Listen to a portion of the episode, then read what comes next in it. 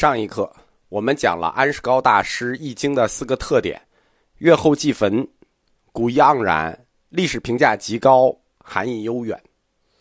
他是第一个易经师，但并非是第一代里独自的易经师。第一代里还有和他一起工作的是他的弟弟安玄和他的弟子阎佛调。阎佛调老师我们要专门讲一下，他也是一个起点性的人物。阎佛调是我们明确已知的第一位中国籍僧人，中国沙门之祖，安徽人。因为河南和安徽是挨着的嘛，所以他很早就出家来到河南，跟随安世高大师。安玄和阎佛调合作翻译了《法净经》，这本经一直流传至今。《法净经》跟安世高翻译的《小乘经》不同，《法净经》它在整体义理上是属于大乘佛教的。这一点证据说明什么呢？说明在第一代易经家的时候，有小乘佛教也有大乘佛教。在公元二世纪法语西来出传的这个阶段，大小乘佛教就是共存的。传入中国时间上没有先后顺序之分，同时传来。安世高、安玄、阎佛调这三位大师我们称为中国第一代易经家。在四百年以后的《初三藏记集》里头，他们被僧佑尊称为南记者。这个名字我们要记住，南记者。他们的成就太大了，让我们这些后人难以继承。安世高大师他对中国佛教的贡献是奠基性的、开创性的、独一无二的，称为南记者是当之无愧的。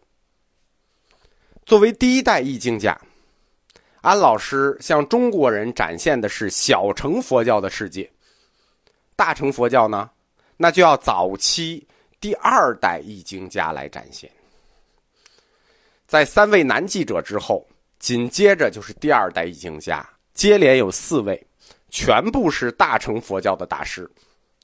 翻译了《道行般若经》的支娄迦谶，翻译了《维摩诘经》的支谦，翻译了《六度集经》的康僧慧，翻译了《正法华经》的竺法护。在安世高去世二十年之后，佛教早期易经家中另一位杰出的人物来到了洛阳，他叫支娄迦谶，我们一般简称他为支谶。关于他的身世记录非常少，可以从他的姓来判断。姓支，我们说有四大姓嘛，安支竹坛，他姓支，说明他是一个来自月支的僧人，就是来自贵霜帝国的大月支僧人啊，也可能是甘肃小月支僧人，这个点很难考证。我们再强调一下啊，念月支。早期佛教高僧有几个人特别神秘，他们不知所来也不知所去，支娄迦谶就是其中的典型，因为他最后失踪了。我们能明确的只有他来到中国的时间，他晚于安世高大师二十年，在公元一百六十八年来到洛阳，成为洛阳僧团的第二代领袖。在公元一百六十八年到一百八十八年之间，他主持洛阳僧团，也在中国度过了二十年幸福的时光。我们说那时候中国就跟美国一样嘛。在研究支娄迦谶的时候，我们又一次要面对佛经目录学的问题，就是到底有多少经书是归于他的翻译？道录和右录两本书提的版本不一样，那大藏的大藏录就不用看了啊，那个太多了。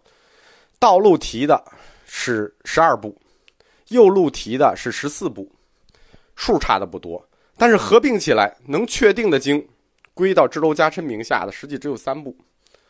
这三部都是早期佛教、大乘佛教最重要的经典，一部理论经，两部实践经。大乘佛教理论的经是《道行般若经》，涉及到大乘佛教实践的经，他翻译的是《般州三昧》和《首楞严三昧经》。其中对后世大乘修行实践影响比较大的那本是《般州三昧经》。大乘禅法，我们说大乘禅法十五讲，大乘禅法大部分都跟般州三昧经这本经有联系。另一本经首楞严三昧经，它在宋朝之前的影响是比较大的，但宋以后就没有什么影响了，没落了。是首楞严三昧经，大家记住啊，首楞严三昧经跟我们常读的首楞严经是两本经，名字很像。我们常读的那个叫大佛顶首楞严经。在三本经书，就是这三本都是大乘佛教最基本的教典，在历史上他们曾经多次被重译，所以支娄迦琛老师被公认为是把大乘佛教引入中国的那个起点，这样我们就有两个起点了。安世高老师是小乘佛教引入中国的起点，支娄迦琛老师是大乘佛教引入中国的起点。支娄迦琛所翻译的《道行般若经》，它其实不是一个完整版，原经的梵文是一个从印度到中国来的流浪僧人竺硕佛带来的节选本。《道行般若经》就是般若经这个大体系六百卷这个大体系的一个节选，但即使是节选，大乘佛教的根本思想实相无相诸法性空也就此在中国发端了。道行经的一出，它标志着大乘佛教思想在中国的开始，这一开始就非同小可了。佛教思想在公元二百年到三百年之间，这是个萌芽阶段，开始向中国文化的各个阶层渗透。它的武器就是大乘佛教，主要的思想武器不是最早安世高老师带来的小乘经典，而是支娄迦琛老师提供的这本大乘经典。换言之，佛教思想第一次被中国知识阶层、中国知识分子、士人们所思考、所接受，就是大乘思想。道行般若经向中国知识分子介绍了大乘的核心思想四个字：诸法性空。性空这两个字啊，就一下戳中了士大夫阶层的那个敏感点。性空太有口感了，谈论一切皆空这个命题瞬间就在士人阶层中风行起来。人呢，他最爱对什么事儿发表意见？他就爱对自己觉得自己懂的事儿发表意见。我们前面说过，这叫什么？熟悉的陌生人理论。大乘佛教的诸法性空跟当时中国文化圈子兴起的那个玄学一拍即合。当时我们中国文化圈在讨论什么呢？在讨论玄而又玄。哎，你佛教就传来一个诸法性空。佛家讲因缘，在历史上讲这叫文化的巧合。大乘佛教的诸法性空传进来，一下就和中国士人阶层谈的玄而又玄合拍了，瞬间就对我们中国士人阶层产生了亲和力和吸引力。此前，佛教传入是由安世高带来的小乘佛教。小乘佛教在佛教早期被称为禅术学。我们说它主要对知识分子吸引的是行禅，是属息观，所以我们管它叫禅术学。小乘佛教虽然在佛教中占有极重要的地位，但是它传入中国很久以来，影响力只局限于僧团的内部。中国知识分子对小乘佛教感兴趣的部分主要是禅术学，集中在禅修上面。我们对禅修的理解呢，有点像佛教瑜伽，当做道家的吐纳术啊、引导术相类似的一种修身养性的手段。最初在中国形成一个思想性的佛教信仰的阶层，就是在思想上产生了佛教信仰的阶层，叫士人佛教。它的原因是什么？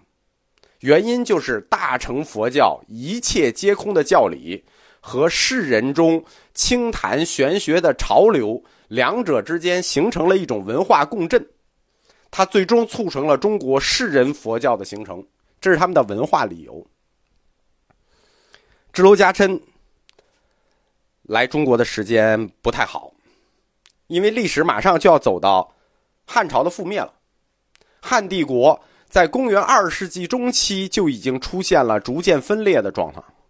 到公元一百八十四年，黄巾大起义爆发了，对吧？以道教指导黄巾大起义就爆发了，帝国崩溃。四年后，公元一百八十八年，支娄迦谶不知所终，失踪了。这一代大师可能就死于战乱了。